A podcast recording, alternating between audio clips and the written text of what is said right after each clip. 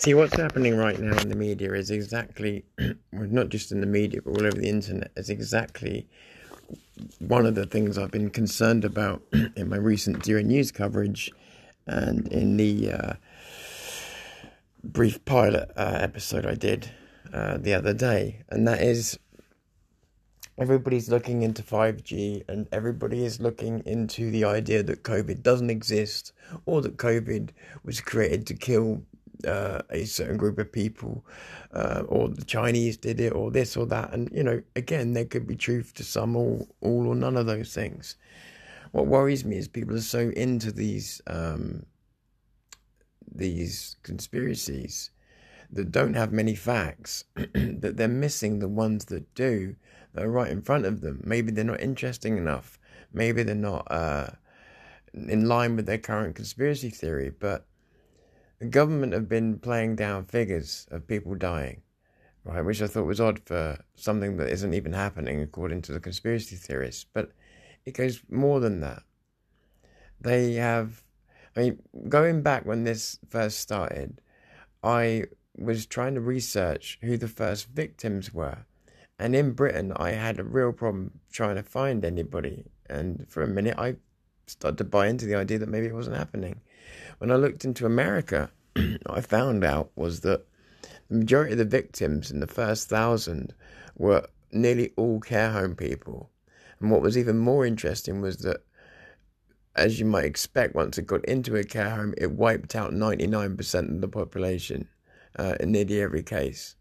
Well, no, but that would be across all the cases. Sorry, you can't not, you know, be hard to uh, normally kill 99%, so it'd be close to 100, but obviously some people do survive. So, so it and and maybe whether it was uh, nothing that could have been done or whether it was negligent, I don't know. But these were the massive um, ninety-eight percent of cases uh, in America at the time. They were all care homes that had just been wiped out. Uh, we now find that that's been happening over here. And um, I don't know the numbers over here. None of us do. They've been keeping that out of the daily de- uh, daily and weekly death figures. Now, if those figures are anything like what they were in America, that always adds, uh, adds another whole layer to the death toll. Because as I said, it wasn't just that they were infecting care homes, they were wiping them out. And so, if that's happened here, then there would have been entire care homes for 15, 30, 100 people all wiped out. We need to know those figures. This is just one of the many things that's been going on under our noses that we haven't noticed because we've been too busy saying it's not happening or it's it's you know it's this or it's that. Now, for the people that believe that you, the young and the old are being wiped out, maybe that's a feather in your cap. I don't know, but you really should all be looking if you want to find conspiracies at the moment. And not not, not saying there's no value to the others, but right now I don't think there is because of the state of people's mental health but it would be well worth chasing up what the actual death figures are.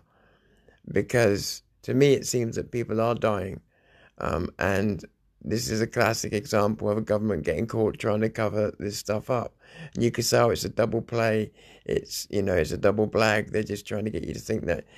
No, you know, never put down to conspiracy what you can put down to incompetence. And this is another case of incompetence. Um, proving that we could actually be one of the worst countries in Europe, not one of the best in terms of how we're dealing with this.